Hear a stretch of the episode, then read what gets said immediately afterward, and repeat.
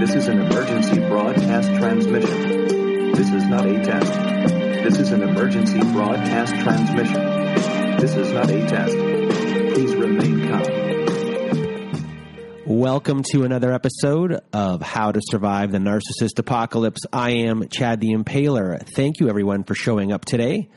We'll be talking to a narcissist abuse survivor named Sara from the UK.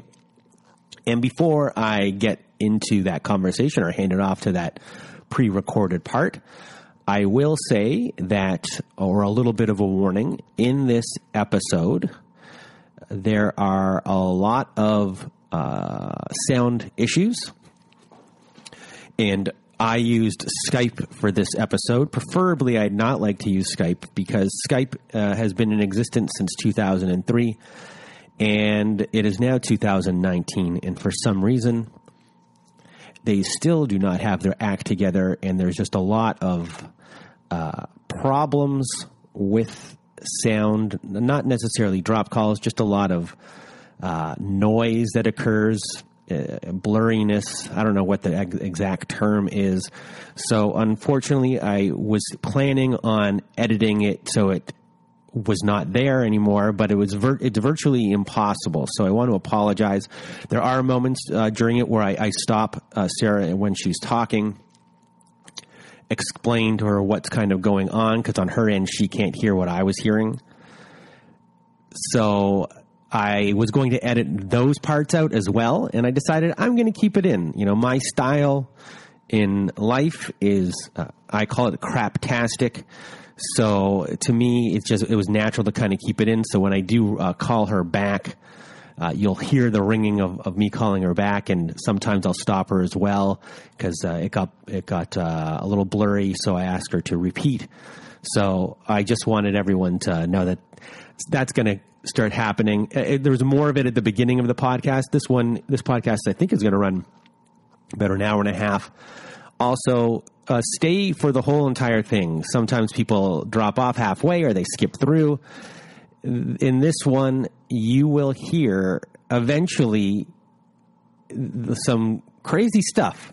And Sara went through a lot, and it's not, she just didn't go through a lot in her life with this narcissist that she was dealing with, but she had a lot of uh, personal issues that happened as well. And uh, there's some surprises ev- uh, eventually when you get to it in the story.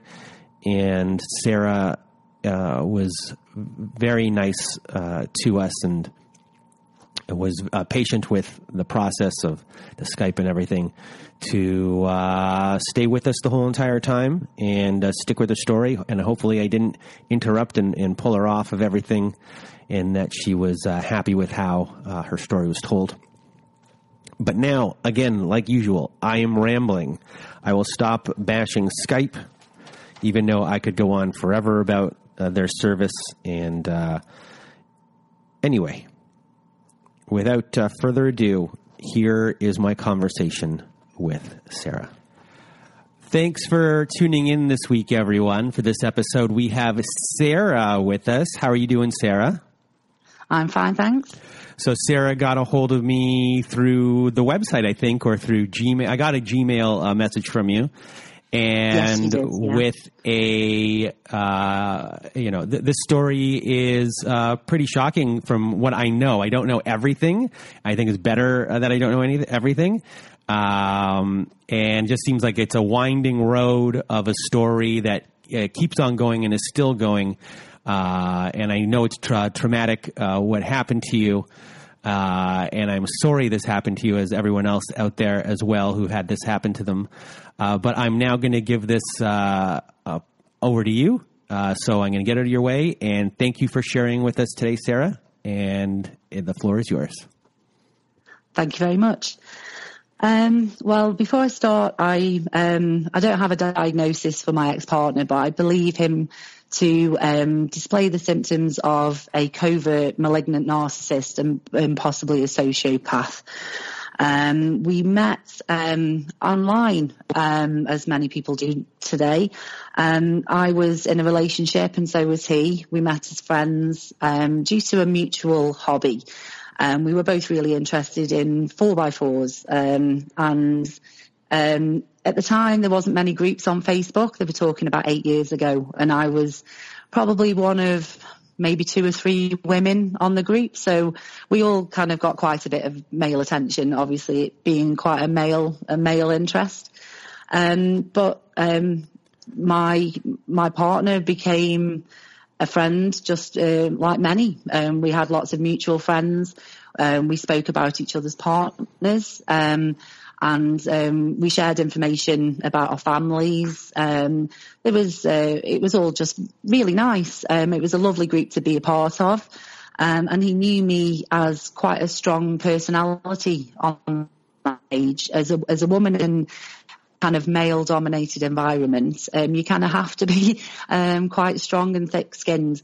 so I wouldn't have come across as a typical victim. People kind of thought of me as very strong-willed, very capable. Um, and we got talking, we got talking um, personally. We started talking by messenger. Again, he wasn't the only person that I communicated with that way. Um, and we talk about our partners. Um, so there was no love interest. There was no, he was quite a lot younger than me as well, 12 years younger. Um, and I'd never been interested in younger men, and he'd never sort of never been interested in older women. Um, so there was no, it, there wasn't even the slightest hint that this was going to become anything other than friendship. Um, he'd often contact me uh, um, and ask me about taking his a girlfriend out to a hotel and have I got any recommendations or places of interest to take her? And I thought, you know, this is really sweet. He's this young guy. He treats this, this girlfriend of his so nicely, you know, oh, how lovely. Um, but suddenly things started to change and he'd start talking about her uh, cheating on him, seeing other men. Um, there were stories that um, he he wasn't into going out drinking or um, going to clubs, um, and she was. So he'd stay at home and she'd give him uh, give him a call about two a.m. and say, "Oh, you know, me and my friends need basically a taxi home," and he'd go and pick them up. And I was thinking, well, that's a really nice thing to do, but it sort of started making him sound like maybe she was expecting a little bit too much out of him, and maybe um, uh, kind of yeah taking advantage of his good nature. Um, so me and a couple of friends started feeling sorry for him, especially when we realised that one evening he picked her up from a, a man's house that was apparently slept together that evening, and then she'd rang her boyfriend to pick him up. Um, we were all shocked. We were like, you know, this is this is awful. I mean, he must be feeling absolutely terrible.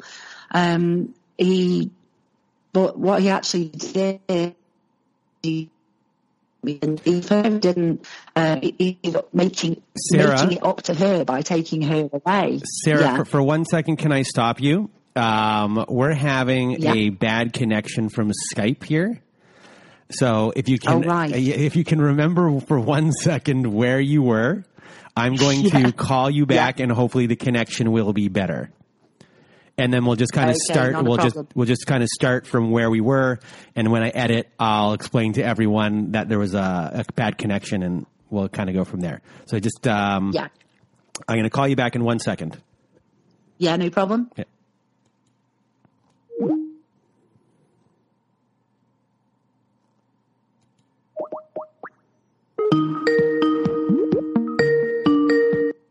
Hello. Hi. Hopefully uh, it works. It was before. What was happening was, uh, I guess, like every thirty seconds, it would get like uh, crumbly for like uh, five to ten seconds, and there it was getting Yeah. bad. So, go. so, so continue um, when wherever you think you were. Okay.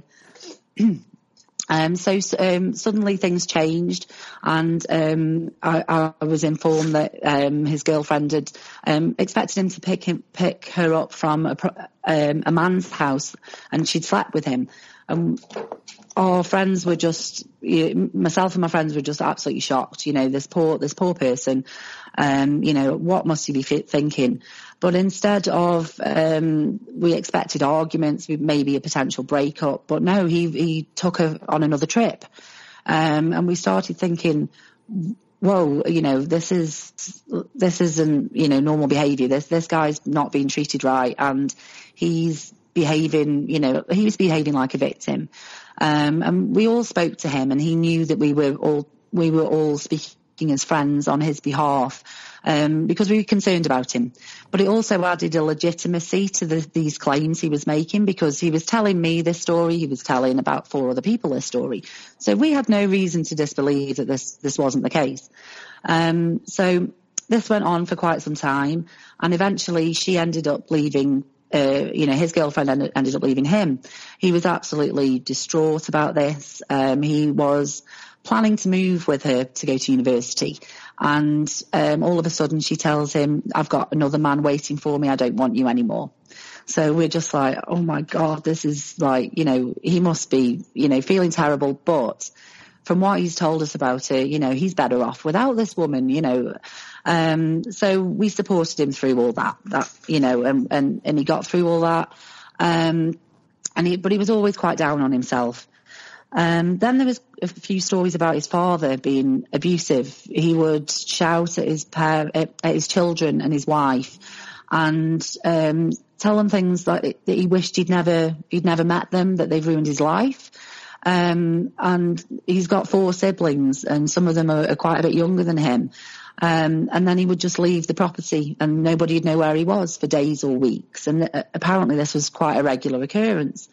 So um, I spoke to my partner at the time. We offered him a bed to stay uh, to stay the night if he needed somewhere to stay, but he didn't want to leave because he was worried about his mum. And we just thought, you know, this poor guy, all this, you know, he's he's only 22 at the time, and all this going on in his life. Um, you know, everybody had a lot of sympathy for him, and he came across as the most genuine person. I've never heard anybody say a bad word about him at all. Um, so maybe a couple of years later, we um, we finally meet up for the first time. Um, I wanted a new four wheel drive, and um, him and a friend, a mutual friend, um, said they'd come over and we we'd go and have a look. Um, at this point, my relationship had, had ended um, after 14 years together, and uh, he'd been there for me just as I'd been there for him. Um, we spoke about it. He was a really great support. Um, and, um, you know, we, we all just, me and me, him and a friend met up as, as just three friends going out to buy on a road to, to try and buy a car for me. Um, we ended up literally driving the whole of the UK for this car. It took us weeks to find one. Um, the first time we met, there was an unexpected spark between us. Um, we hadn't met, we hadn't talked like we were going to, we were interested in each other romantically. We hadn't flirted. It was just, we met and our eyes met. It was one of those kind of, you know, fairy tale moments. Mm-hmm. You know, we met in a car park. We, we saw each other.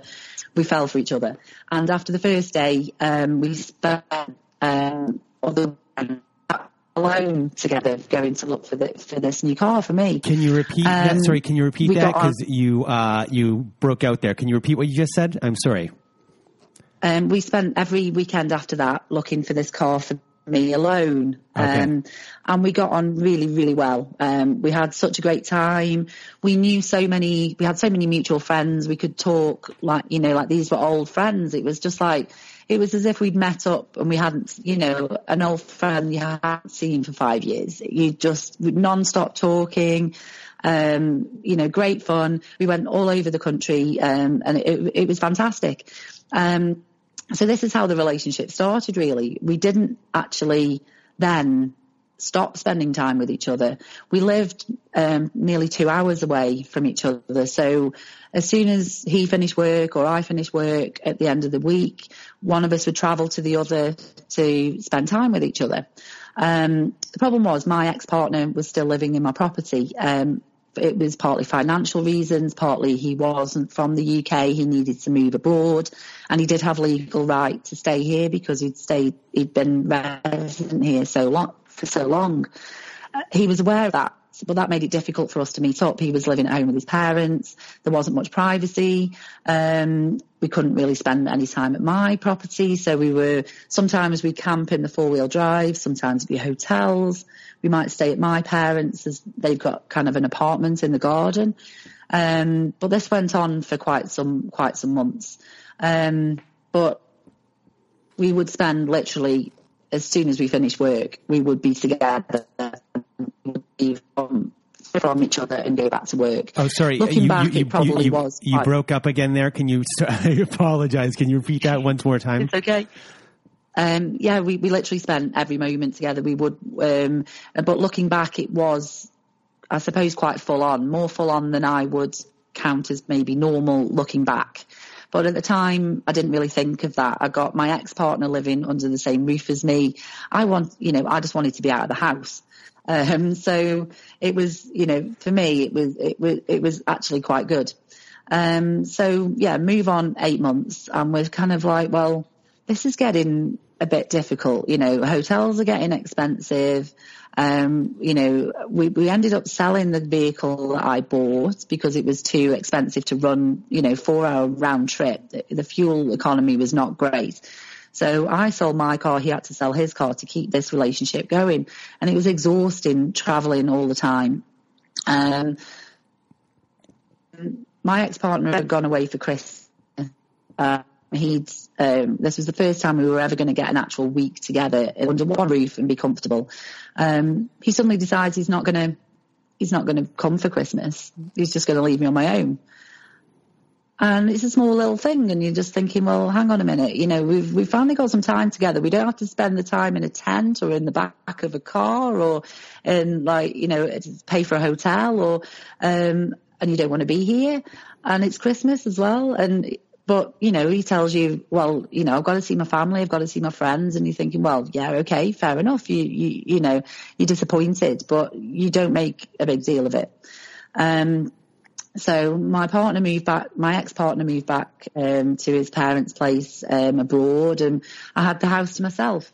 Um, but he had pushed me for about two months before he left, saying, "Look, you need to get your ex-partner out of the house. We can't be together properly. We cannot be together properly. This is not good. I, you know, we can't afford hotels all the time. We can't be doing this traveling. I want to be with you. You know, I, I, I, I, and then this is when he first told me that he loved me. Um, and at the time I was feeling really strongly about him and I was like, yeah, I want to make a go of this myself. You know, we get on so well. Um, so he's pushing and pushing and pushing. And I said, well, look, you know the situation. There's a financial implication for me. I can't afford to keep my property alone. It wasn't bought. It is my property. I own it outright, but I cannot afford to keep this property. So you need to understand that. Um, and he, and he's like, yeah, it's not a problem. You know, I want to be with you. I'll take you as you come. Um, and then he actually said, well, but I want to know why you want to be with me because I've got nothing to offer you. I don't have, you know, I don't have money. I don't have, you, know, possessions. And he kept pushing this fact, like, why do you want to be with me? Why do you want to be with me? And I said, because I want to be with you. You know, I, I'm not with you for your cash. I'm not with you for your possessions. I, I, I'm not, I'm not a gold digger, as you know, some people are, called. I, I'm, you know, um, I want to be with you because you're you. Um, but he didn't ever seem very confident in that answer. Um, but so we get to the point where my ex-partner's moved out. Um, I'm feeling kind of emotional after fifth, after 14 years of being with somebody, you know, even though we, we'd split up for a reason, it's still a big thing, you know, to lose somebody, um, that, you know, who, um, you, you've known for so long. Hey, it's a big chunk of your life. Yeah, it's, it, and, and I've never lived, I've ne- never lived alone. Um, and then all of a sudden, these conversations we'd had, all this pushing and insisting that I get rid of my ex-partner and that we, you know, he needed to be gone so he could be here and, and we could be together properly.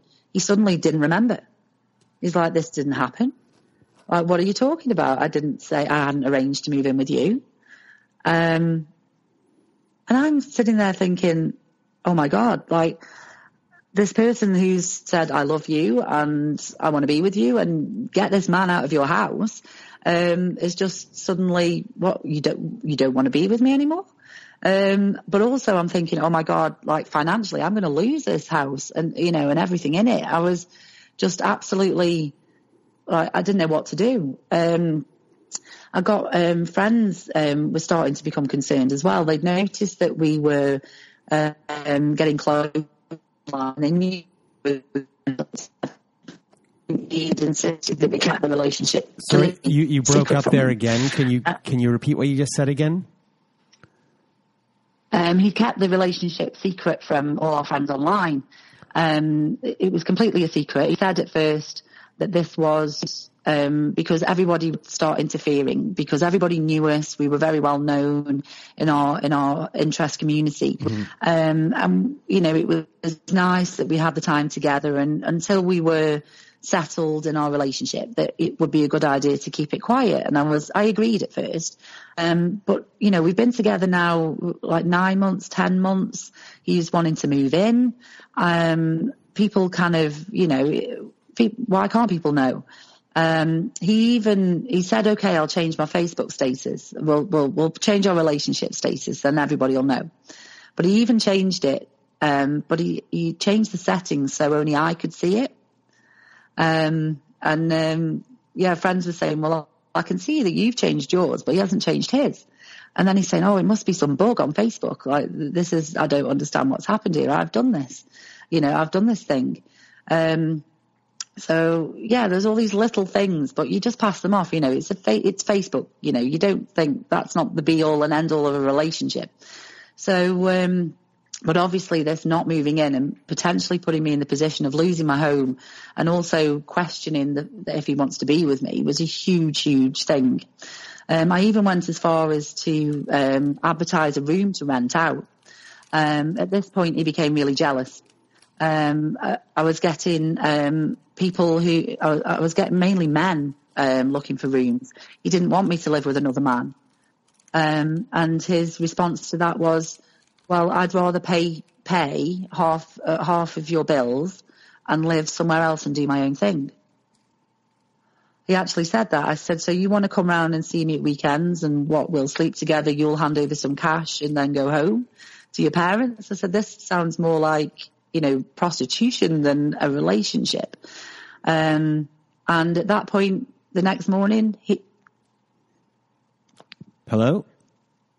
Hello, sorry, oh, sorry, there was some strange noise there on the line. Oh. Um, yeah, I said, you know, I said this uh, uh, after I'd made that comment. He suddenly decided uh, the next morning. He suddenly arrived on my doorstep with a hold all full of clothes, an overnight bag, and, mo- and said, "I'm here to move in." So it went from completely, oh, I'm not interested, you know, but you can't have anybody else there. It was the most confusing time. Um, looking back, I don't know why I let him walk through the door. Um, because at the end of the day, you know, his actions had kind of said quite a, quite a lot to me. But when you're in the position of 24 hours before you thought you were possibly going to lose your home, um, you know, you don't you, you just plunged into so much confusion. It's just this relief that, well, okay, you said these things, but he's actually here. So he is, he's moving in. Yeah. And, at, and at this point, um, probably from his point of view, uh, he knows that you love him because you, you've said it, uh, or you've, it's, it's, uh, it's implied. Uh, he's now uh, thrown you for a loop on one end. You didn't really challenge it. Uh, then he went another direction, uh, you know, with his lies. He, he still, he, he, got away with it. And then another thing happened, got away with it. And now he's able to move in knowing that you've let all of these things slide. And in, in, probably in his mind, he's in control. Yeah. Yeah. But, but he's behaving so much like he's, he's lacking self confidence because there's these constant questions of, but why do you want to be with me? And are you sure you want to be with me? So I'm, what's going through my head is I'm really confused, but it's coming across as that he isn't secure. Um, and I've got to kind of make him, you know, he almost was telling me that I needed to make him feel secure. Um, and that was because, and I'm thinking, well, oh, well, with an ex-girlfriend like his, no wonder he's, I actually vowed before he moved in to never treat him that way to to make sure that he was treated properly, that he learned some self-respect just by being treated like the person he deserved to be treated, you know, with some respect because he's had so little from his from his family and he's had so little from his ex-girlfriend. Um, so I was coming from the opinion that this, that you know, is he is he worried that I'm not serious? You know, um, so I kind of saw a bit of the testing, but I was really thinking because the way he was playing the whole act that was coming across with this, that he was the one that needed persuading rather than myself. Um, and then we had Christmas and it was, whoa, Christmas was always a problem. Um, there would always be extravagant gifts and they would always be plastered over social media, but he wouldn't want to spend time with, with me. Um, it was a really odd situation. But it wasn't just the fact that he didn't want to spend that time with me. It was, there was a huge amount of triangula- triangulation going on. Not that I actually realised it was triangulation at the time. Um, he would spend time with a particular friend, his best friend, who would end up um, either he would say that this friend of his had said that I was insecure and needed to stop complaining that he wasn't there. Um, that um, I needed to. She's she's female. Uh, she's got a, a, boyfriend, and he would stay at her parents' um, place, and her boyfriend would be there. I had no concerns that there was any infidelity going on, but the the attitude um, that he would project that was coming from her was that I was very insecure, and I was um, I believed that there was um, some kind of affair going on, um, and I didn't understand. He was he was kind of blaming her of being a bit crazy. Um, it was all her problem. It wasn't coming from him. Um, I don't know why she thinks this. I know you don't think this. Um, you, you, know, and it was the start of quite a, a significant um, and very deceptive uh, piece of triangul- triangulation that started right at the beginning of the relationship and just got worse throughout. So at this point he's moved in. Um, I know he's got this kind of crazy best friend. Um, he's still asking all these wonderful questions about me. He's still, we're going on these great trips. We've, we've both got four wheel drives again. Life is good. Um, uh, on the surface of things, you know, and online, we are becoming a lot more well known. We, we, we do uh, photography for the four wheel drive world. So, people are following us. They're following our, our um, not our private lives, but you know what we get up to with our four wheel drives, as well as what we do professionally. So everybody knows about us. People are. It's like we're living the dream. We're we're traveling somewhere every weekend. We've got all these cars. Um, he's got a woman that can, you know, I can strip down the car and rebuild it. I understand it. I'm genuinely interested in it. You know, he's got uh, friends who were jealous of him for that reason. Um, I've got, you know, friends who are jealous of me because I've got someone to help me, you know, strip and, and rebuild my cars. Um, it looks like, you know, everything's fantastic and it feels like everything's fantastic for some time. Um, there are these odd little times where you get a strange feeling. Um, you know, he'd be talking online a lot and he'd be really open and really confident. And then we'd turn up to an event and he'd get me to do all the talking and kind of walk off and just start taking photographs, which, um, you, know, I, I, just thought it was him, again, this self-confidence issue. Um, and at one point he set up, um, work with a magazine. Um, I felt that I was kind of not welcome um, but I couldn't put my finger on why. Um, at, at, this particular photo shoot, it was a job for four, four, four feature articles. It was a big job. Um, he convinced me that I was more than welcome to be there.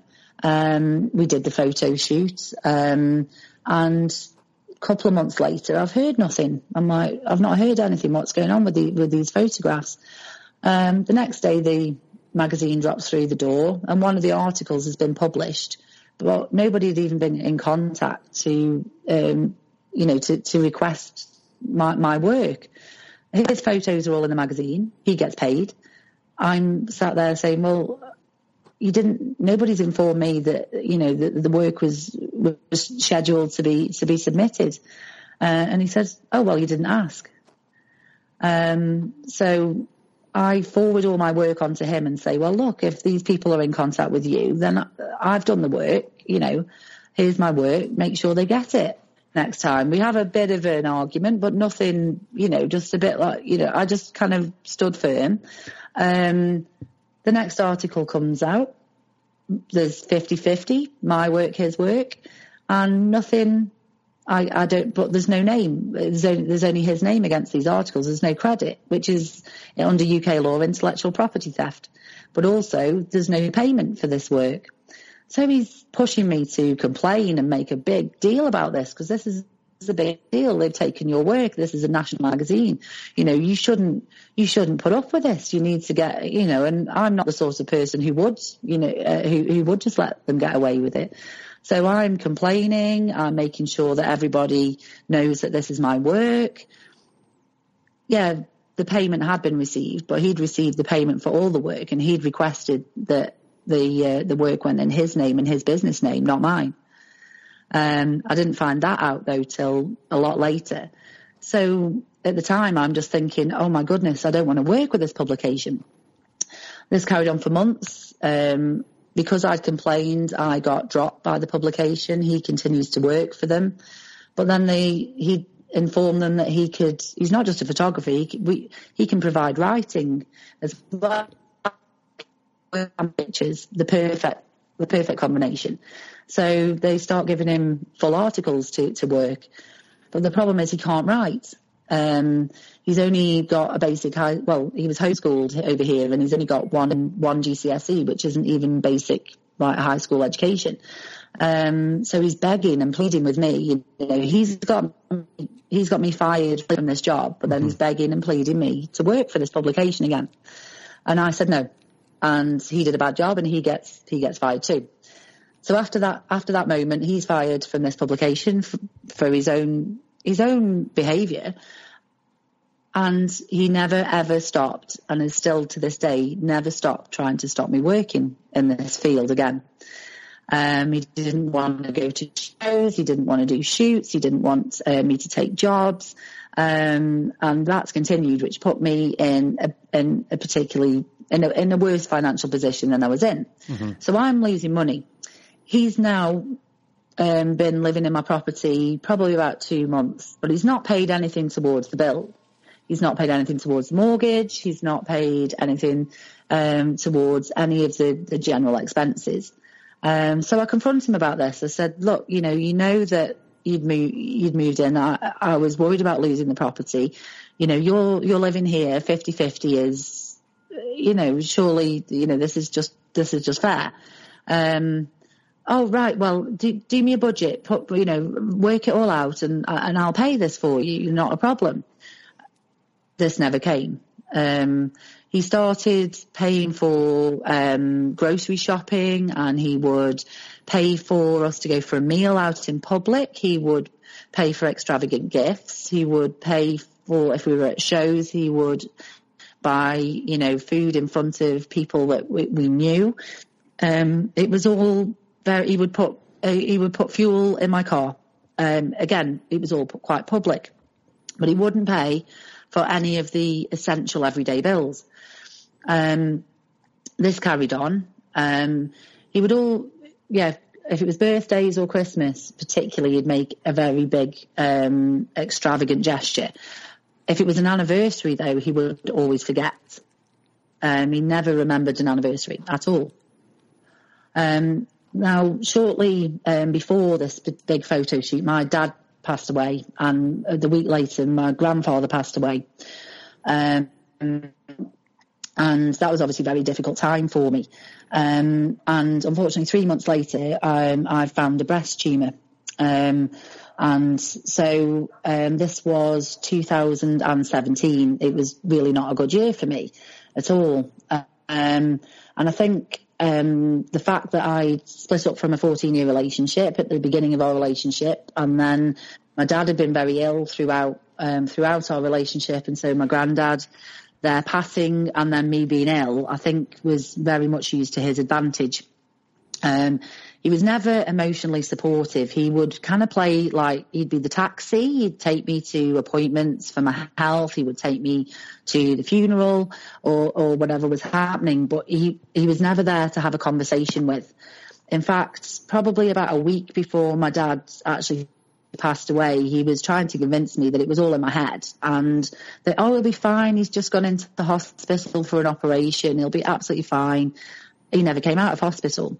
Um, it was always downplayed if I had an issue. You know, I went to the went to my uh, my doctors over. You know, uh, obviously I'd noticed some symptoms. I ended up with having been diagnosed with a breast tumor. I needed emergency surgery. Um, I was in surgery six days later, but it was it was constantly downplayed. It was never like, oh my god, how do you feel? What's going to happen? You know, have they? You know, he didn't. He wasn't interested in the information. Mm-hmm. Um, you know, most people's partners would want to know.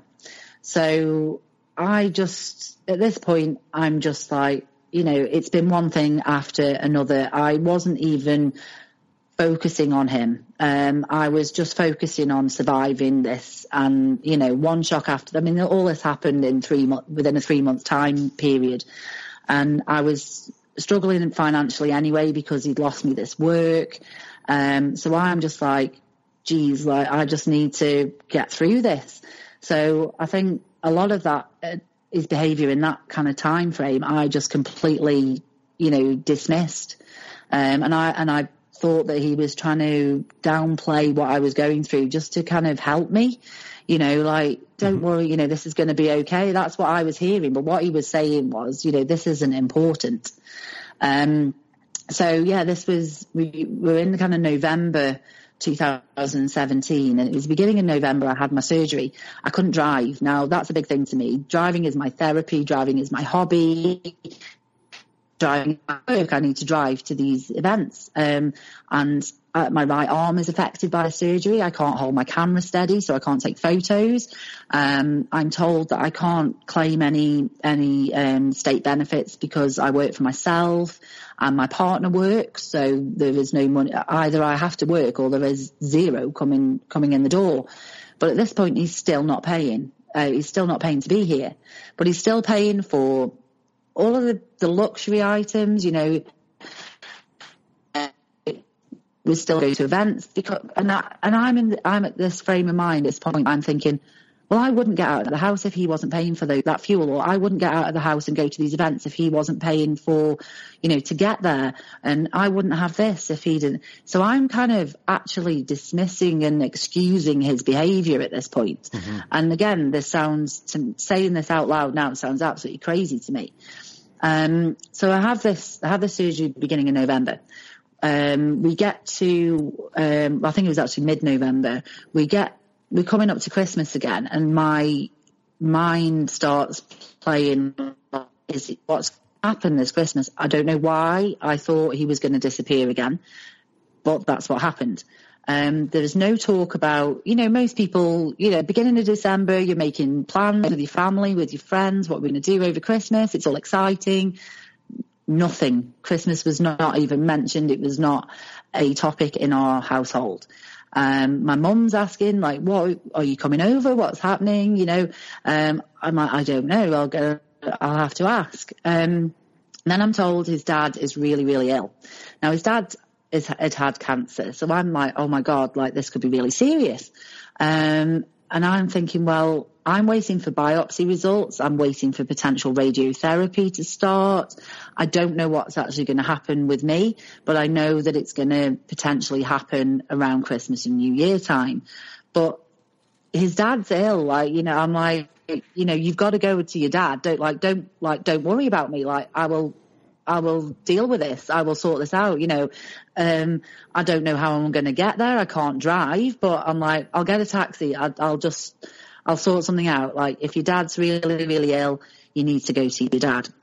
Um, so he goes off to, I think he goes off to his uh, parents' place, and next minute I get a, um, a, a, it was the day after Christmas. I get um, a Facebook message off a friend I accidentally pressed the wrong the wrong button on the phone and I opened Facebook. Now he has uh, we both use a facility called Nearby Friends through GPS, so it shows you where your friends are. And I realised that he's in his bed. He's not in his parents' place. It's showing me that on the map that he is at his best friend's house. So I'm like, this is my first Christmas without my dad. Mm-hmm. This is the first Christmas without my granddad. I've just gone through breast tumor surgery. I don't know whether this is cancer, whether this is benign. I don't know whether I need radiotherapy. I don't know anything at this point. But I know if I'm going to need it, I'm going to find out this week and he's not here and he's at his friend's house. I was just like, I just completely almost collapsed because the weight of all of this on top of me anyway is enough, um, you know, to kind of put most people, you know, down. But to think that he's lied and said that, you know, used and, and used his father's health, you know, to get away with this, I'm like, whoa. Um, so I immediately send him a message. Um, and in, in fact, he at, this actual moment he'd messaged, he'd sent a message to me, and it was he said, "I'm going to try and get back early." So I said, "Don't bother. Please stay with this this woman." Um, and he said, "Oh no, it's okay. We, we're, we're having a birthday meal tonight." and but I can be back. I can be back probably tomorrow evening instead of a day later. I said, "Excuse me, you're supposed to be with your dad who's ill with cancer, uh, and you just flippantly say, you know, oh, it's fine, but you know, a meal's tonight. I can be back tomorrow." Um, by the end of that day, I had had probably eight hours of harassment from her messages saying that you need to stop this behavior. This has been going on 12 months. You're so insecure. How dare you expect your partner to be there at Christmas? How dare you stop your partner spending time with his friends? How dare you stop your partner spending time with his family? You're so, um, I'm dis- um, I'm disgusted for you right now. It, just, it's just, just terrible. Yeah, I'm just like absolutely I, I, I, was just absolutely mortified. So my decision was I just got in touch with him and said, you need to stop him getting in touch with me and you need, you may as well stay there because I have no interest in you coming back into my life. This is like, I cannot even explain to you how hurt I am and how, like, who are you right now? Like, and who on earth does this woman think she is? Um, and she Honest, was honestly, who does she think she is? Uh, yeah. Yeah. Okay. Uh, Sorry for interrupting. Continue. Uh, no, no, that's fine. And and at this point, this this woman, I mean, I say woman, she was there. I don't think this was her twenty first birthday, and I'm thirty five at the time, and this this girl is base, is talking down to me as if you know you know she, I'm I'm old enough to be a mother, and she's kind of talking down to me as you know she's giving me relationship advice and um, you know trying to explain the psychology behind my insecurity.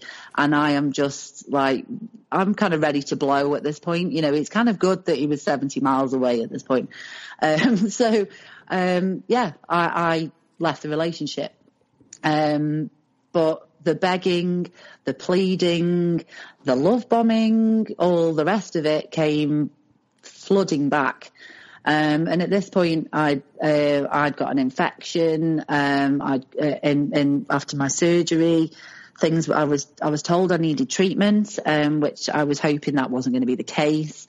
So I am like, oh my God, this is now like, this has become serious and I need treatment, but the treatment's got to be delayed because I've got an infection and, um, and the love bombing worked. Um, I was, you know, I'm I, I, again, I can't even describe it, but it was being told that this, look, I told you she was crazy. It's not my fault. I wasn't the one that said all this. Um, I didn't tell her to message you. I didn't even know she had your phone number. Um, well, she didn't. She messaged me through social media, but, um, well, there you go. You know, it, it, I didn't tell her to do this. She's crazy. Just ignore it. I can't believe she's done this to you. I'm here now. I'm here. I've come home early and, you know, and, it was, yeah, somehow at the end of the day, you know, with the bad news that I'd got at that time, it was, yeah, it was what I wanted to hear. Um, but also, yeah, um, he'd already put it into my head that this woman was crazy, but he'd already put into her head that I was crazy. Mm-hmm. You know, it was the perfect triangulation. Um, so I go through my, my treatments. Um, he takes me every day. Um, you know, he's there all the time. It's like, you know, he's, he's doing what he said he was going to do. Um, he's paying more attention. Um, to, to me, he's actually asking how my treatment went. He's, you know, he's, he's appears to have changed. Um, and to be honest, the rest of 2018 was kind of like that. Um, we we spent a lot more time with mutual friends. We got on really, really well. Um, we he invited me. We, we were talking about this place. It's like it's like mecca for four wheel drive enthusiasts in Europe, and I wanted to go, and but I didn't think we'd be able to get there. And he he looked. He, he we were sat in the car, and he grabbed my hand and he said, "Look, I want to go with you. I want to take you." Um, and he squeezed my hand and he's like, shall we go? We've never been on holiday before. We've never been abroad and we've never really had a holiday. We need to do this. You know, you've been through all of this. You know, you've come out the other side.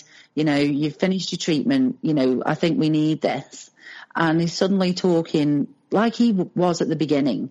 Like, you know, he, he, he changed from this, like, um, loving person to being kind of cold. And then he, it was as if he'd sort of come back to it. And he said, look, I was scared.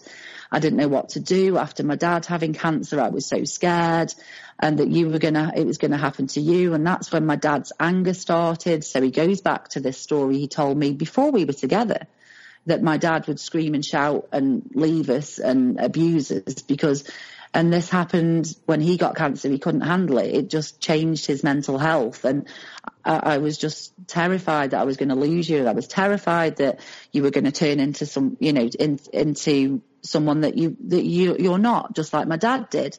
Um, and we've, but we've got through it. And I think we deserve this holiday. So I'm like, this, you know, yeah, I want to go on this holiday. So, um, we go on, uh, we sort of about two months later, he's never mentioned it again. Then he mentions he wants his friend to come along. And, and he says, well, I'm a bit concerned about the cost. You know, it's going to be two and a half thousand, three thousand mile journey. We're going to have to get the ferry from the UK to France.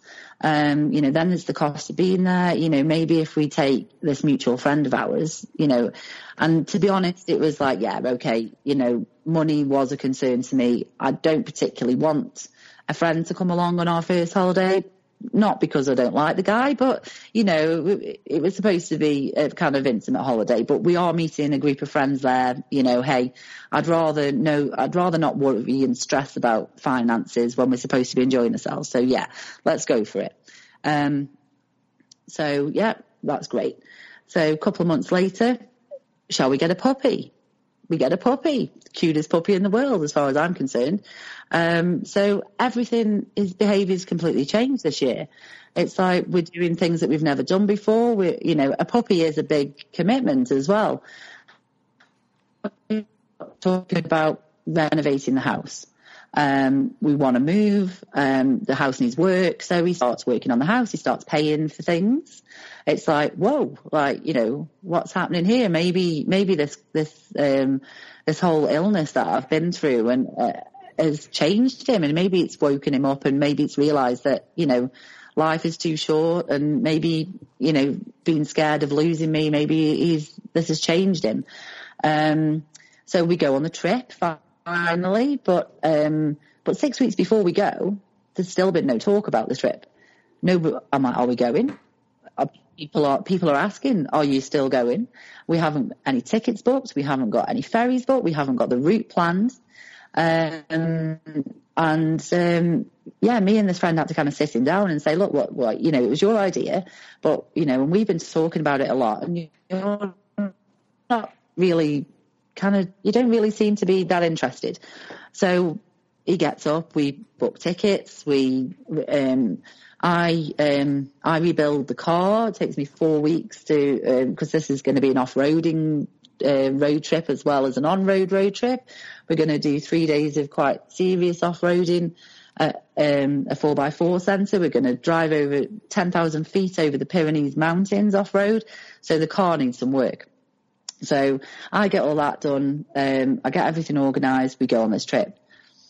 But his behaviour is really bizarre for the whole trip. He's moving away from me when I'm like kind of wanting some, you know, just to give him a hug or something, and he's moving towards this, towards his friend. But then other times he's completely like it's like we're back in the honeymoon period and, and it's like, you know, it's as if, yeah, like our first holiday away, the next minute he's all over me. Um, and it keeps swinging backwards and forwards. But he's really distant. We, we met a group of friends up there. He's really distant with them. Um, they keep questioning why we brought our friend with us. Um, why have you bought the third wheel? Um, that kind of thing. Mm-hmm. Like they weren't particularly polite about it either. And then at one point, um, because of all this strange behaviour, one of them actually said, "Why are you with him in front of in front of us both?" Oh. Um, and I was like, I'm not feeling comfortable, but I don't really think that his behaviour is worth that much, you know, to be that rude really at this point. Um, then his behaviour gets really quite scary. We're driving in the mountains, and once we've left this group of people, he seems to kind of relax a little bit. Um, now he'd been he'd been chatting online with these people for weeks and weeks and weeks beforehand. It's it's only when he gets when he got face to face that he couldn't handle it at all. He just he, he just tried to distance himself. Um, but as soon as we get away with him, it's almost like he went from being kind of depressed to all, to almost kind of manic. He was driving through the mountains at 10,000 feet off road at around 50 miles an hour, scaring me and the, me and our friend absolutely to death. We're like, will you stop this? We're, we're 1500 miles from home. We've got to get home. We're on our own. We're in the middle of the mountains. There is nobody to come and help us. Like, you, you know, you're, you're potentially going to damage the car or you're potentially going to drive us off the edge of this mountain. Like, this is crazy. What you're doing? Stop, you know.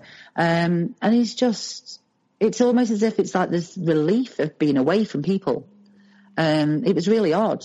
Um, and I'd noticed, I really noticed that he wasn't interested in, he wasn't interested in the amazing scenery. He wasn't interested in being 10,000 feet in, in the mountains. He wasn't interested in being in one of the biggest four by four centres in Europe. And he wasn't, all the people that we saw, he just wasn't, there was no genuine interest at all. Um, and he, he was happier to be away from people than he was stuck as, you know, as he saw it in a campsite with, with people who, you know, were genuinely fascinating people who'd done all sorts of adventurous things with their lives. And something really did change in me during that holiday. It was like, there's something not quite right with him here. Like he's been, been all these shows and events we've been to over the last two years. He's been very similar. He's not been there, you know, like he's he, has been distant. He's kept himself away from people, but online he has always been really there in your face, mm-hmm. like constant messaging. He's he's been attention seeking, but as soon as he's there, as soon as he's with somebody, he just can't keep this up. So. Um, anyway, we managed to get home. He does do some damage to the car, um, unfortunately, while we're up there. We get home, um, we try and fix the car, etc. Um, and um, we get we, we arrive home in, in October of last year. So then it's the dreaded Christmas time again. But this time, just like the rest of the year, um, he starts making amends. He's like, do you want to come and stay with my parents for Christmas? Do you want to come and see my friends for Christmas? We spent, we had two weeks together. We spent a whole week just together, just me and him. We spent Christmas Day at my mother's house and we spent the rest of the week with his, his friends and family. And I'm like, wow, like I'm starting to feel really secure now. You know, we've been on this holiday. I'd kind of forgotten all the bad stuff that happened then. We've had this puppy. I've stayed with his family. Everything's great. This was, um, we probably arrived back on, I think it was around the 10th of January. Um, we continued January um, with our mutual friends, going around to their, their houses, meeting them, doing some driving with them. And on the 25th of February, I woke up. Um, I had um, changed all my finances around because we'd spoken about, we'd spent the time with his family talking about doing doing all the renovation work. We'd started the renovation work. He had stripped the garden back to nothing. The house was kind of stripped back. Um, it was basically as bad as it was ever going to get because we needed to strip it back in order to start the work. Um, and um, he got friends involved and friends waiting to come and help us when the weather improved in the spring. his family and friends are telling me this in front of me, so I know that this is true. You know, I'm thinking, you know, great, he's got all these people to help. You know, he's really invested in this. This is great. And they're asking where do we think we want to move, and it's it's all like normal, like uh, you know, fantastic. Um, and I changed all my finances around. me. I wanted, I was like, I want to pay this off. I want to go back to the gym because I'm not feeling great after all my treatment last year. So I want to get healthy again. I want to update my qualifications so we're ready to move. Um, and I'll, I'll change, I'll swap my money around to make sure, you know, we've got, we don't owe any, don't owe anyone any money. We've got a clean slate and we'll be able to move, um, you know, the next year. Um, and three hours after I changed all my money and made myself financially beholden to him, he decides he wants to leave. Now, I um, had no idea that this was going on. Obviously, we'd just come back from his parents. We were just making all these future plans. Um, I'm like, so, so just to, to, just to clarify, uh, at this point, you just put your money, you changed where all your money resides, and he ha- has access to it. No, I well, I changed payment plans, um, like changed the mortgage payment plan, changed. Um, I um, my previous partner left me with some debt, so I wanted to pay that off before we moved. Mm-hmm. Um, I so I was I was I'd up my payments on that. Um, I'd um, invested in courses, night classes, and going to the gym, and uh, so I was paying out more in some cases, and I'd rearranged other things to try and pay them off quickly just to give us a, a fin- you know, put us in the best financial position we could possibly be. He didn't have access, but um, it was all for to make sure that you know I basically tied up everything. It was going to leave me pretty you know kind of tight financially for the year. But to me, it was worth it to, to for the position it would put us in. Mm-hmm. Um, so I'm like, he knows that this is happening. We've been talking about it for months, but because my health hadn't kind of returned quick enough, I, would wanted to do it six months after the treatment, but I was like, okay, this isn't going to happen realistically. I'm not well enough to do this. So then I tried again a few months later and I'm like, no, I'm going to have to leave it for a little while longer. So we knew that this was all going to happen. It was just that, um, you know, we'd had, we'd had months and months of notice. It was just when I was ready and fit and healthy enough to, um, to, to, to make a, make a start because we were doing, we were going to renovate the property together. Um, and also, I, you know, I, like I say, I wanted to go to the gym. I, I wasn't feeling well enough for that. So, um, and I'd had other problems like the treatment had caused high blood pressure. It had caused anemia. So I was having iron infusions and I was, you know, and I was told, oh, you know, you don't go to the gym until your high blood pressure is sorted. And, um, I didn't have the energy with the anemia. So, um, so we knew this was all going to happen. It was, it was just delayed by things. Um, so it was no surprise. But three hours after I did that, he suddenly announces that he thinks he wants to leave. It wasn't like I'm leaving. It was, I think I want to leave. But there's no warning. Uh, we were talking about what I was going to do. You know, I said, right, tomorrow, like I'm going to um, just do the last few things and ring up the bank and change this over. And he's like, yeah, yeah, yeah, sure. Next morning, he suddenly wants to leave. Um, I'm like, wow, um, what? Uh, uh, I just didn't know what to say. Um, and at the time, I'd also got a bad back. Um, and I was thinking, oh my God, I've just joined the gym and I've got a bad back. Um, this is really, you know, not good, and not a good start to my fitness regime. Um, um, and he knows I've got a bad back. I could barely like walk. I couldn't make myself food. I couldn't hold myself up to, um, you know, just like to uh, make a sandwich or something. It was it was too difficult. I had to hold on to the side in the kitchen, so I was really struggling. And he just said, "I kind of want to leave," and then just disappeared. Um, he told me he was going to take me to A and E, and he told me that yeah, yeah, yeah, change you know change all this money around. This will be great. So I don't know where he's gone. Um, although I presume I know where he's gone, and I was right. He was at a mutual friend's house, the person we we'd gone on the the road trip with. Um, he says, "I'll be back later. I'll be back later today." I said, "Well, you know, like, look, we need to talk about what on earth is going on here, but I also need to get to the emergency room. Um, I'm in a lot of pain here." Um, he doesn't. He says he's coming back. He doesn't come back. Um, so now we're another day later he sends me a message saying, I'll be back shortly. I'm, I'm just, I'm leaving this guy's house. I get a message from this guy and he says, we've planned the day we're going to sell all his cars and we need to buy him another car. And these messages came through pretty much at the same second. So I, and I screenshot them and send them to each other and say, somebody's telling lies here and I want to know what's going on. Um, I just get abuse back from both of them. So I have to ring my mum and we go up to A&E. So I'm sitting in the emergency room for hours. He's constantly messaging, I'll be back. I'm coming. I'm coming. I'm coming. And six hours later, he's still not arrived. But during this time, I'd had an x-ray on my back and found out I was pregnant.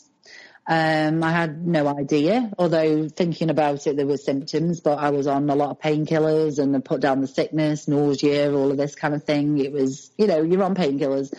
Um, and I'm just like, whoa, like I'm pregnant with this guy. I've got no money with now and he's left me and oh my God. So, um, I didn't know what to do. Um, I didn't know whether to just tell him, um, or whether to kind of wait until he, you know, to see what he had to say because he was kind of at this point saying, I want to go back to my parents and I need to some time out. I need to think about things before I can tell you if I want to leave or not. So I'm like, uh, well, can't we have a conversation? You know, like what, what is this, this reason that you want to leave? Um, I, I don't know. I just think I need to. Um, so he comes back to the property, um, stays literally five minutes, refuses to speak, goes away to his parents. Um, and I'm left just trying to work out what on earth is going on. Um, so anyway, he's at his parents, uh, and he, and the next day he finally asked me what what what did they say at the hospital, and I said, look, you need if you're not sure whether you want to be with me or not, you need to make sure before I say anything to you because I don't want anything I say to influence your decision whether you want to be with me or not. Um, and he actually asked me, "Are you pregnant?" Um, and I thought, well, I I don't want to lie because it's true. Um, but also I don't want to be accused of like saying that, oh, well, I'm pregnant to kind of get him back because at this point, his friends, you know, he said, he's saying, well, my friend told me not, uh, you know, our friend told me not to come back and take you to hospital because he says you're just attention seeking. Um, I mean, he'd seen that my back, my back, back was really, you know, I was really in pain. So he knew I wasn't attention seeking, but I was being accused of attention seeking. I was being triangulated again. Um, I, and again, I didn't see this because this mutual friend, he'd been on holiday with us. We used to laugh and joke. There was no like sign that this guy was being fed, you know, lies by, by the, by my ex-partner. He was a friend, but unbeknownst to me, we've been triangulated for a very long time. Mm-hmm. So this guy's thinking that, you know, like, he's like, don't, don't go back. She's just, she's just in, she's not really in hospital. She's just, she's just, um, attention seeking. Um, so yeah, I say that I'm pregnant and he's just like, um, right, well, what you, what do you want to do about it? And I said, well, I've got, I don't even have to think about that. I, you know, it's my, my child. I'd like to keep my child. Thank you. Um, doesn't come home about it, um, and blocks me. Um, on Facebook, on, um, WhatsApp, on cell phone, on email, you name it, he blocks me. Um, I believe he's at his parents' house. He's not actually at his parents' house at all. Um, the next minute I get um, messages saying that he's told his parents and they want me to have an abortion. Um, it would be stupid to continue with this pregnancy um, because we don't want to be together. Um, I said, well, is that the case? Uh, you know, I wanted to be with you and you said you didn't know if you wanted to be with me. Like what is actually going on in your head? I don't know. That's, um, I just feel like I'm quite trapped at the moment and I need to get away from you. And then I'm blocked again. Um, he would unblock me when he wanted to harass me. He would unblock me when he wanted to tell me he didn't care. Um, although he didn't, he put it in a very different way than that. It was, you know, it was all very lots of cursing and swearing and um, accusations of um, I had accusations of infidelity. Apparently, I was seeing other men. I'd been having threesomes. I'd been having orgies. Apparently, even. Um, he actually rang me in hospital. I had high blood pressure after he had harassed me for 14 hours straight, knowing that I suffer from high blood pressure and I'm pregnant. Um, he's harassing me 14 hours straight. He, I'm coming to collect my belongings. No, actually, I'm not coming to collect my belongings. Um, so I go out, I go out for the day. Then, oh no, I'm coming back now. Um, so I'd come back and then, oh, I can't come now. So I was, uh, it was all day and then the phone would ring and the phone would ring and he wouldn't answer it or he would let, he would answer it and not speak. Um, or he would answer it and just scream at me. Um, and or or I'd be getting text messages or or Facebook messages all day, 14 hours of this. Um, in the end, my blood pressure rose to a dangerous level, and I was in hospital. Did you file um, any sort of report against him with all the harassing, or no? Um, not at the time. Um, I was just because at, at this point it was like 48 hours, and my life had changed from this guy's got is absolutely lovely. We're we're planning a a new life. We're get we're renovating the house. You know, everything's going great. To he just ghosts me completely, and yeah. then yeah, and then the next day it becomes abusive. Um, so at the time I hadn't I, I hadn't filed a report at all. I was hoping to get him to come home and actually speak to me because uh, you know he I just wanted to understand what was actually happening. Um, so uh, I go to hospital and he's blocked me again. I can't get in touch with him, but I'm being told you're in imminent danger of losing this baby and doing yourself a lot of damage. Like your blood pressure is like crazy high. Um, so um, I contact a friend and say, look, like I don't know what's going on here. He's saying he's left me, but he's not sure. Um, but by the way, I'm pregnant and I'm in hospital and I need just like, I'll answer your questions later, but I need you to get in touch with him because I'm possibly going to lose this baby. Um, and he rings me and this is when all these accusations of infidelity and this is, he's saying all this about threesomes and orgies and, um, all this, he's screaming it down the phone at me whilst I'm lying in a hospital bed, potentially going to lose his, his baby. Um, he doesn't seem to care at all what I have to say. Um, he's just, it's just like a constant diatribe of verbal diarrhea. Like no pause for breath, no, just constant. Um, and I'm like, who is this guy talking about? Like me, like, I, I, I am like the most loyal person in the world. Like I can absolutely not, you know, anyone that cheats to me is just like, no, that is absolutely the most worst thing you can do to anybody. Um, and I, what, the, the end of the evening, he, well, he, he, he slams the phone down on me apparently then goes out and gets himself a driving offence against him. I don't know whether it was speeding, dangerous driving, but he went out driving like a complete mad person. Um, he told me the next day that um, the police had pulled him over, um, but I hear nothing from him until the next day. Unfortunately, I'm told at this point that the baby's heart has stopped, and I have, um, because of the length of time, well, the because of how pregnant I am, um, that I'm going to have to give birth to this baby. Um, that they can't, you know, I, this isn't going to be a miscarriage sort of situation. This is going to have to be a birth, but not a live birth. And I'm told that because my baby has passed away, that they can finally treat me much easier for the high blood pressure. So I'm given a load of medication and I'm told um, to go home from the emergency room and to come back the next day. Um, because they're not going to do it. The emergency room and the um, the ward isn't open, so I've uh, I've got to I've got to go back home and, and, and come back in.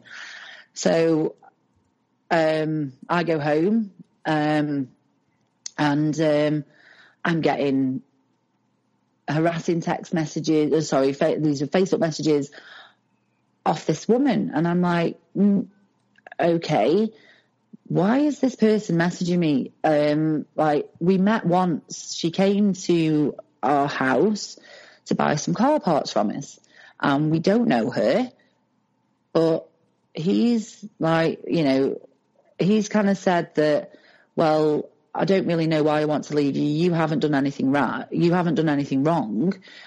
Um, and then at the end of the conversation, he told me that he was he'd been he'd found somebody else. Um, and I'm thinking, putting two and two together, that this is there's somebody else. But she lives six hours away from us, and oh my God, you brought her to my house. I, you know, that's the only way, that's the only time you've ever met her. And the only time I've ever met her is when she sat on my sofa and then I took her around to meet my mum. Um, so she's met my family and I'm like, this can't be the person that you've been seeing. Like, oh my God. But the messages are absolutely disgusting. They are, how dare you? He's left you. Leave him alone. Stop harassing him. Um, a baby is own, isn't a baby legally a baby until it's born. Um, and there's going to be a paternity test. Um, there's got to be a paternity test because of your behaviour. Um, it was just went on accusing me of being like the worst person you could ever imagine. Again, the infidelity. Um, apparently, I was I was um, using him for money. He was he was financially supporting him, and I you know nearly bankrupted the guy. It was just the most crazy. It was the most crazy opposite message. It was again. It was uh, everything he'd done. She was accusing me of doing. Um, you know, I'm thinking, hang on, you're the other woman and you're accusing me of infidelity. And I'm like, this is just crazy. So anyway, I get home. Um, he uh, calls the calls the next day. Well, it was the next day anyway. I didn't get home till I don't know, it was some crazy time in the morning. Um, and he calls me. He's been at work all day, and he's just screaming at me. He's just absolutely screaming, and he's just. It's like, whoa, this guy isn't like even on this planet anymore. This is um, like it's not making any sense. I don't even know why he's angry. Um, he knows that the last thing he heard is potentially his, you know, I'm going to lose his child. And there's no question about that. It's just, I don't care. Um, uh, and I don't want to see you, um, but I want to I want to get my property back because he'd moved out. He hadn't taken a toothbrush. He hadn't taken a pair of, you know, socks or anything. He'd literally just it would, he had left the building, but nothing else had been taken with him. So he wants to come around and get his belongings. So I'm thinking, well, I'm kind of scared, but he kind of needs to know what's going on with his baby. And I'm, but I don't really want him here in that mood. I said, if you're going to be this angry, I don't want you here. I've got to go back into hospital. And he didn't give me the opportunity to explain why. so I said, I don't want you here. I said, like, you know, you've been given opportunity to come to come and collect your things, and you mess me around for 14 hours that day. You know, like you need to come round, you need to calm down, and you can come round another day. So he turns up, and this is when the criminal damage happens. He, I started, uh, um, I let him in the house. Um, well, he just opened the door. He flung the door open, and I, he stepped in and I didn't know whether the, the face, the look on his face, I was like, I don't know whether to tell him to leave or not. So I just kind of let him get on with taking things. Um, he didn't want to know about the baby. He didn't want to know um, anything that was happening. He just started taking things. Um, and I said, look, I don't think, I don't believe you're staying at your parents' house, and I don't believe that you've told your parents about this, but I think they need to know about it. Um, I said because, um, and I was just about to say that you know we've lost the baby, and as soon as I mentioned speaking to his parents, he just started kicking the front door in, like the front. Um, he did seven hundred and fifty pounds worth of damage. It was probably about a thousand dollars worth of damage to my front door um, and the door frame. Um, then he started kicking the car Um, he just um, ran outside, pushed me out of the way, started kicking the doors, punching the windows. Um, then he moved on from my car to his car. Um, he was just his whole body language, his face had changed, his eyes had changed, his, his, even his accent had changed. Like this was just like a different, like someone possessed had come into my property. I didn't recognise him. Um, I'm ringing the police, like screaming down the phone, like, "Oh my god! Like I don't even know what's happening here, but like he's he's just gone crazy. Please come round and and help me." Um, and he then wheel spins and drives off like an absolute crazy person, leaving rubber all the way down the street. It was just the most bizarre thing. From this cute, quiet, because he always was cute and quiet and softly spoken. And, uh, and even when we did argue, he was, he, he, he never shouted or raised his voice. I'd never, ever, ever seen him angry or raising his voice. It was always very, it was so covert. I mean, the things he did were unbelievable, but they were all behind the scenes. And this is when I started to find them all out.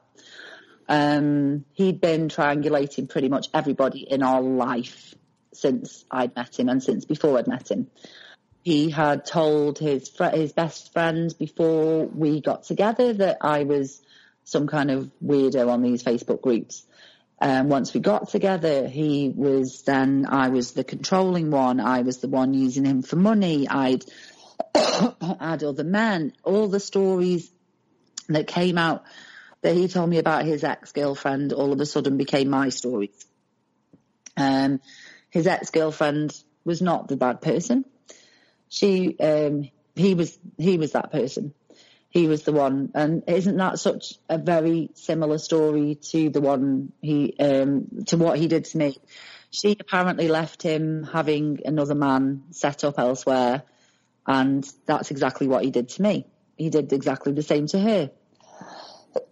um, I found out that this lady that had come to buy car parts from us, um, excuse me, that um, she didn't know either of us at the time. I believed um, he'd been talking to a sob story, crying online, how terrible it was to live with me. Um, since she'd been round, she brought a, uh, her and her brother came to, to my house to buy the car parts he'd continued this and made it even worse. She'd been supporting him to leave me. Our friend that we took on the road trip and that we'd been, it was actually my friend first and my, my partner found, met him through me. Excuse me. Um, I found out he'd been doing the same with him. But not only that, last week I found out he's in a relationship with him. What? And that's why he want, that's why he wanted him on holiday. And that's why he didn't want me at the hospital while I was having problems with the baby because this guy does not like children. And this guy got no interest in, you know, um, yeah, being playing second daddy to um, a baby. Um, but also there was the concern, obviously, that he may well take me back. Um, I had no idea that he was gay. Um, but I found out by complete accident. Um, a friend of mine who had no idea who my ex-partner was, was at a camping trip and he turns up with his new boyfriend. And it was only through chatting to my friends saying, Oh, how was your weekend? Yeah, I've been to a camping trip. There was this photographer. Yet again, people complaining that he doesn't speak to people. No, he was, uh, I don't know if you know this photographer because you're a photographer. Um, didn't speak to anybody. He was just all over his new boyfriend. And um, I said, well, oh, I don't know. Uh, straight away, I was thinking, I, I, know a lot of photographers, but I don't know a, gay photographer. Um, and he tells me his name, and it's it's my ex partner and my and our best friend. And this had been going on since October of last year. That's what he told me, and he left me in the January. During that time, we had been on the holiday, we had spent time at his parents, we are planning our future with his parents and my mum and with his friends. I'm, he's letting me change my whole life and my financial situation around to do this. and he's telling me that he's met another woman who turns out not to be the other woman. Um, in the end, this this lady who wasn't the other woman ended up attacking my business. She was um, all these stories about me being in threesomes, orgies. In, in the end, it escalated to me being in porn. Um, and she was contacting people who follow me on social media um, professionally to tell them that that's what I do and they need to keep away from me. Um, and what a psycho I was to my ex and how he paid for all these cars and he paid for my house and I wouldn't have been, I wouldn't be in that position if it wasn't for him. Um, and yeah, the police um, caught up with her and um, yeah, she was, uh, she, she, um, she was caught up with at work and she was spoken to because obviously this is harassment. So, but unfortunately, my ex-partner, there was no action taken against him because we couldn't prove that he had instructed her to do so. Um, I took him to court. He was he was fined for the criminal damage, for the cars and, and the and the damage to my property.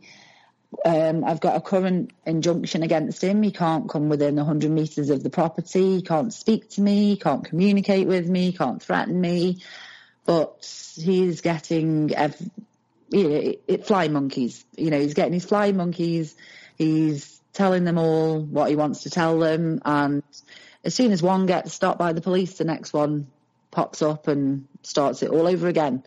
Um, and that's not stopped since, um, well, like I say, all the all the damage, the criminal damage, and all the the, um, the loss of the baby that all happened in February and we're now in June and it's still going on. Um, he didn't turn up to his baby's memorial.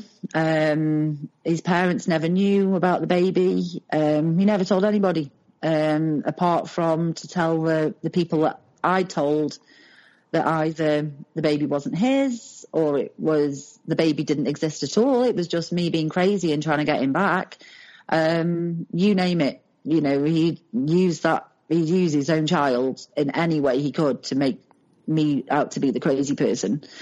Um, and I'm sure, the, and I'm sure somewhere he's telling someone another case to get sympathy, possibly yeah. that uh, he he lost a child. That's how sick uh, this guy probably is, or these types of people are. Yeah. Well, this is this is the thing. Uh, like every every imaginable possibility, it was sometimes it was me not letting him be involved with the baby um, because he wasn't coming to, you know, he was invited to appointments, but he, he, he wasn't willing to turn up. Um, but he was like, oh, she, you know, um, uh, you, you name it, if, you know, whichever way you could twist that story, I have heard that version.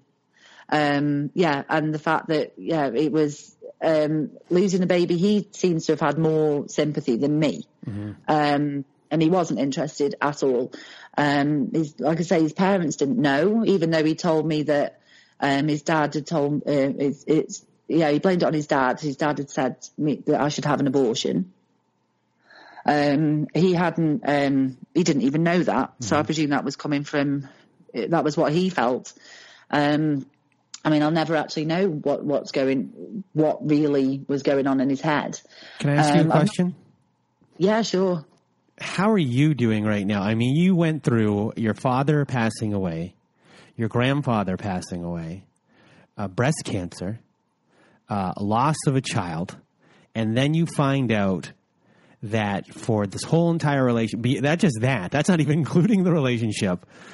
And then you find out that you know doing dealing with this the whole entire time, but then finding out the whole entire time that he's telling everyone complete and utter lies about you from the beginning.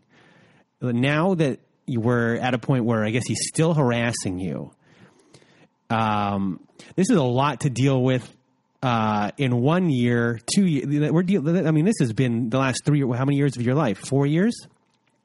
Um, well, I've known him for eight years. Eight, um, we've eight. been we were together um, about two and a half years. Um, and yeah, it's been it's going it's been going on probably three. Yeah, so for three years, this has been this is a lot to deal with in three years. How are you coping right now? Um, that is a different answer every day, to be honest. Um, like one minute I'm like, yeah, I've got this. This guy is not worth my time, and I'm trying my hardest to put this behind me. Um, but then the next minute I am just completely overwhelmed um, because it, it is just how can you move on from something you don't even understand? Um, I understand the theory. Um, my mum's a behavioural spe- specialist. Actually, I'm a psychology graduate, and I even write for a magazine about relationships. And I really want to add that in because so many people, I give relationship advice to people. Now, I felt so embarrassed to think that I'm there. I get paid to tell people um, like that's that's always been my main part-time job, and all this um, photographing four by fours was like you know my my. Hopefully, this is what I would like to do. So, but my main income, and I've left that until the end because I want everybody to know how much you can go through and not see with these covert types of narcissists and and I believe sociopath the fact that he was running from the police and things like that sociopaths just don't care and I don't believe it was necessarily not necessarily primarily narcissism I do believe maybe the sociopathism was probably the leading Yeah, in, in Um, your email to your original email to me, when I read it, I I think the first thing I wrote back was, "This sounds like a uh, psychopath, sociopath yeah, a version yeah, of and a I narcissist." totally agree. Yeah. Yeah, but um, but even though I understand the theory, um, I can sit here and talk. You know, I can talk all the jargon about you know the the cycle of narcissistic abuse because it's pretty much the same when it comes to sociopaths as well. It's always idealized, you know, and then break the, these people down and then discard them, and then they will still come back and hoover you up. Maybe sociopaths not so much but this guy seems to have enough narcissism in there to keep me hanging on. Um, I've been told by the lady that was harassing me that um, she passed on a message to one of my followers to say that he was still he still liked me. So I'm getting these messages back, you know, these little love bombing, you know, put it in my head that he's still interested. Um, I'm I'm not. Let's put it that way. But you, I cannot cut my feelings off. I have I do have feelings unlike you know a sociopath. Um, I love that. I genuinely love that person as a friend, and then as more than a friend. And I sit here some days and I miss him, and I'm not going to. As much as that is sounds ridiculous, you can't just cut that off. Um, and I don't want to, but some some days, you know, it, it's just like I do. I miss that, but I don't miss the true person. The true person is the person that exploded with anger and rage and smashed my home and smashed my car and told me he didn't care about his own child. That is the real person.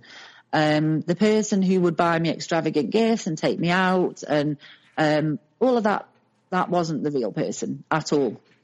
Um, I've seen it with behaviour with his friends. I mean, he's now moved on to people who he always would put down, he didn't like. He wasn't, um, yeah, he would laugh at them. Um, there's, um, like his, you know, two best friends. They're, they're great examples. People he, I'd never heard him actually say anything bad about. He has suddenly started, uh, he suddenly started talking about realistically. Now I found out what he really believed about them and he didn't, he had no interest in them. He had no respect for them. It was all an act. It was, I literally found out that all these people I thought he cared about, he didn't. He, uh, everything about that went on between me and him was, was was lies. This this best friend of his that he was accusing of being crazy to me, he was doing the same with. But I, but he was still alleging that this was his best friend. And he cared about her. He actually said at one point, I'm never going to get rid of, of her out of my life though, even though she was, you know, being really, you know, really, really nasty to me. Um, I found out that he, he didn't care about her at all. There's admins on Facebook groups that he's triangulating with me now that he's always just laughed at and belittled to me. Um, and he's picked all of these people and these are now his flying monkeys. And it's obvious to me that he's going to use these people. These are the people I need to watch. These are the next people who are going to take action. It's already happening. Um, so you do, know, I do you guys have mutual? Did you have mutual friends or mutual people in your group or your four by four group where uh, just associating with them now uh, you just don't want to because you need to? Uh, I mean, the best thing is to you know have zero association to anyone in that Yeah. circle.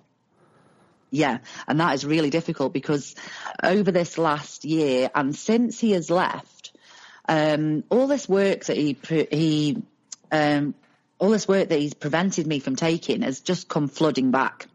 I cannot believe how many people realise that there was something off with this guy because I'm thinking everyone's talking to him. Like I've been, we've been away for the weekend to this event, and I've been the one actually physically talking to them. He's been too busy taking photos and hiding.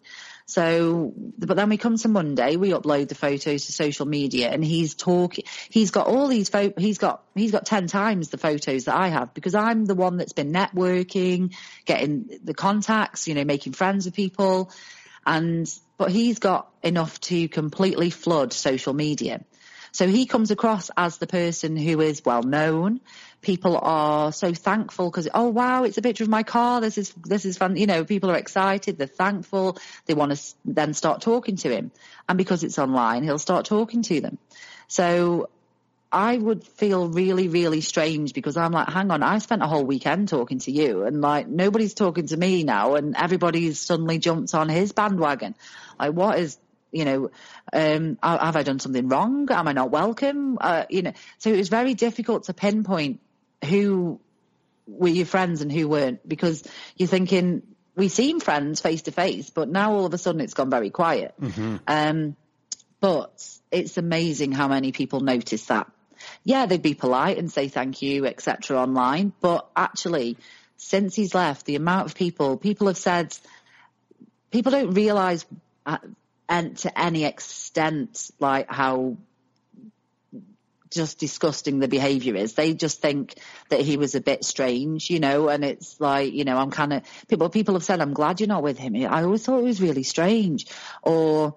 Oh, if you're not babysitting anymore, will you be able to do this this article for our magazine? Or, um, oh well, if you haven't got to, um, like, yeah, if you're not looking after him anymore, will you be able to come to our club event? So the amount of invitations and things that I have had is amazing. So that really, really kind of helped me at the beginning um, because I'm like, oh, I know these people are on my side. But then it comes the day to actually go and you're like, yeah, but how many people there are on my side? This is one, this, okay, the organizer's on my side, but there's going to be hundreds of people there. So, and, and you have no idea what he's told them, yeah, et and cetera, if he's going to be there. Yeah, oh yes. Um, that's this was the big thing, and he was threat. He, every single event because I take photographs and I promote people. I'm always having. To, I have to tell people where I'm going to be. It's like I'm going to be at this show. I'm going to be at this club event.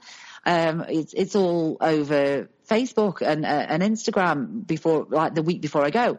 So every single time I've advertised to go to an event, he has threatened to go.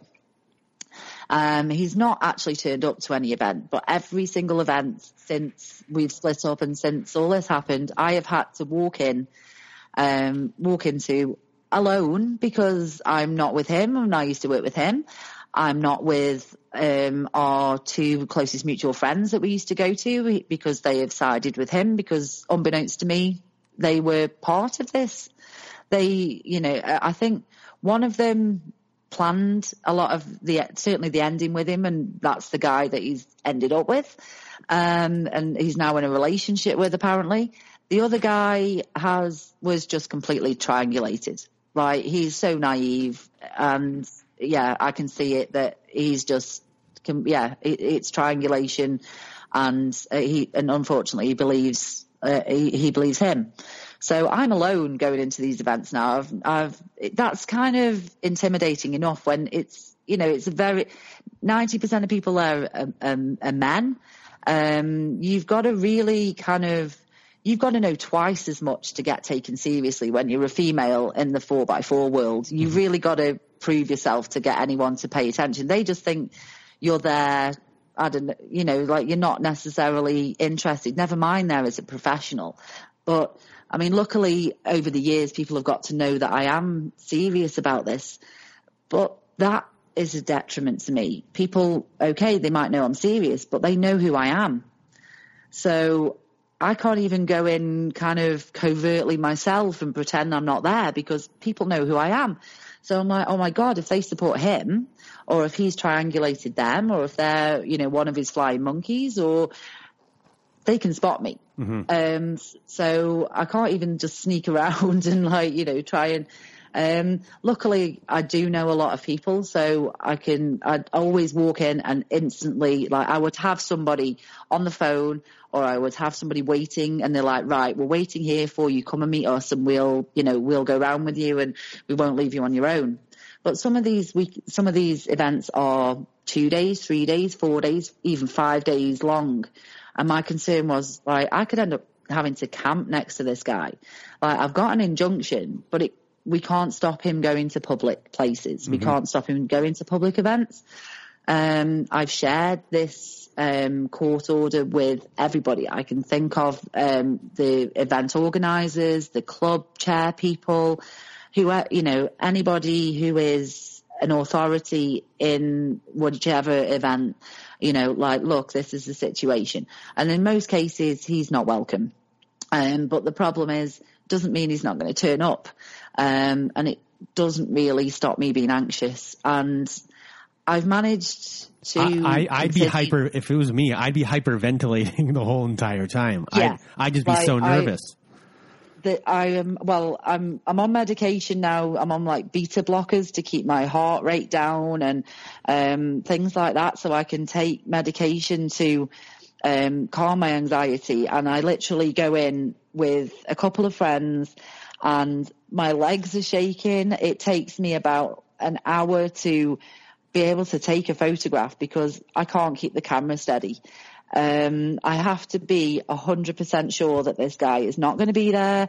I have to speak to the event organizer to make sure that um, they, you know, they're aware of it. Uh, it's like, okay, I've spoken to you on the phone, but I need to speak to you here on the premises, face to face, to be absolutely sure that you understand the situation and that he's not going to turn up.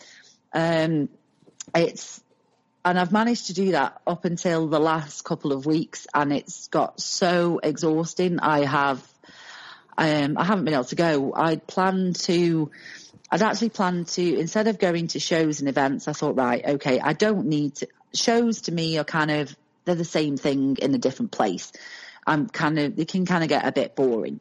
I like the motorsport events, places where the cars are moving, doing something exciting. So club events are easy to manage. He can be banned from the club. So this, I started attending club events, but I thought I, am still nervous. Like, okay, he's banned, but he doesn't know he's banned till he gets here and gets told. He could still turn up.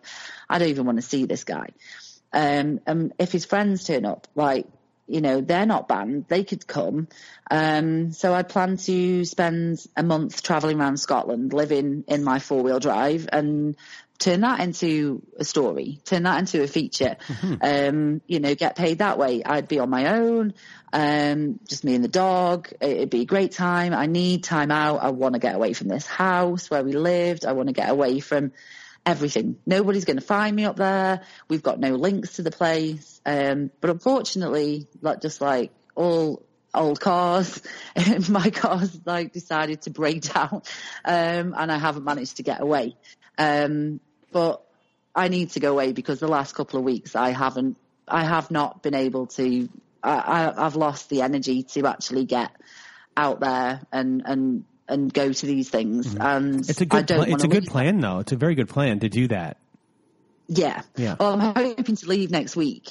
I'm still going to go. Yeah. Um, but I need that break because I have not stopped. Literally, I mean, how many days was it after? Like, I lost my baby on trying to think. I think it was about eight days after I, lo- I lost the baby, mm. I was at my first show because I needed to work.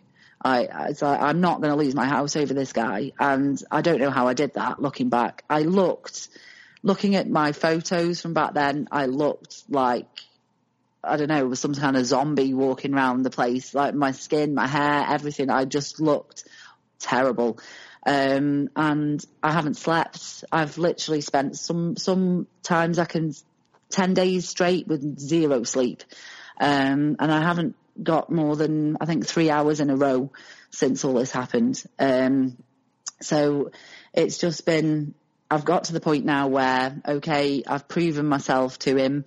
I'm not going to stop, but also he's proven to me that he's not going to stop. So we need a bit of time out. And this is where I do want to go on this trip and kind of gather my thoughts and gather my energy and, um, it's, and also because I've stopped things have hit me, like the loss of the baby and what I've lost over this time. And, you know, depression started to come back in because I was amazed that I wasn't depressed after this, but there was so much adrenaline going through my body. Mm-hmm. I was, it, I was too, the anxiety was taking over.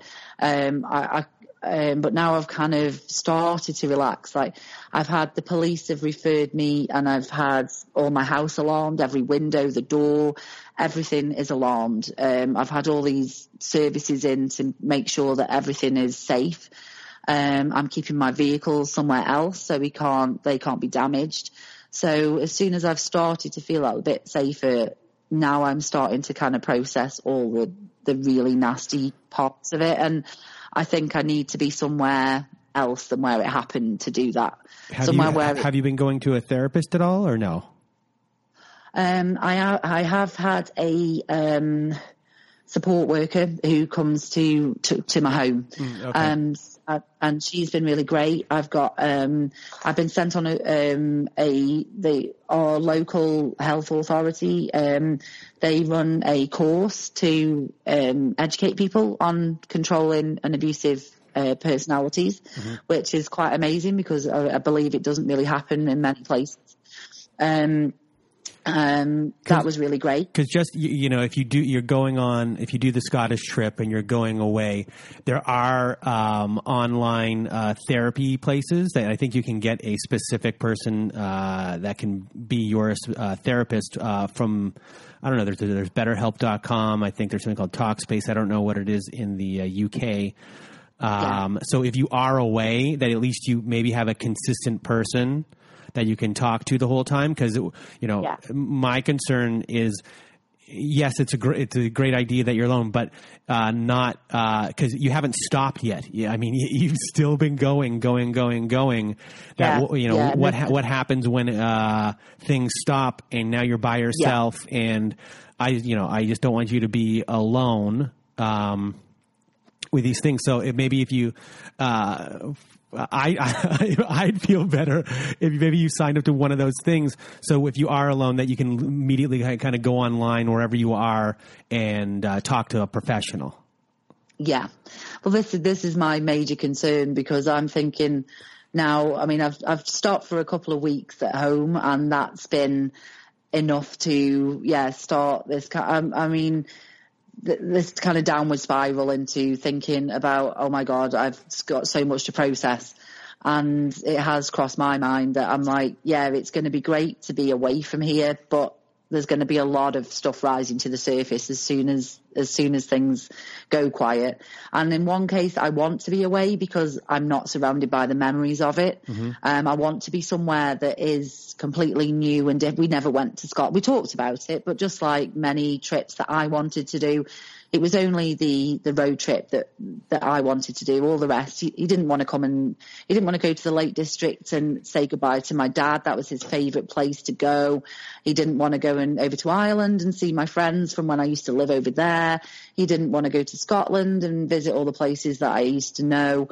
Um, and so it was somewhere that we hadn't been because the rest of the UK we've been we've been to every show, we've been to every mountain, every lake, you name it, we've been everywhere, but we never went to Scotland. So that's why I chose that because it was so far removed.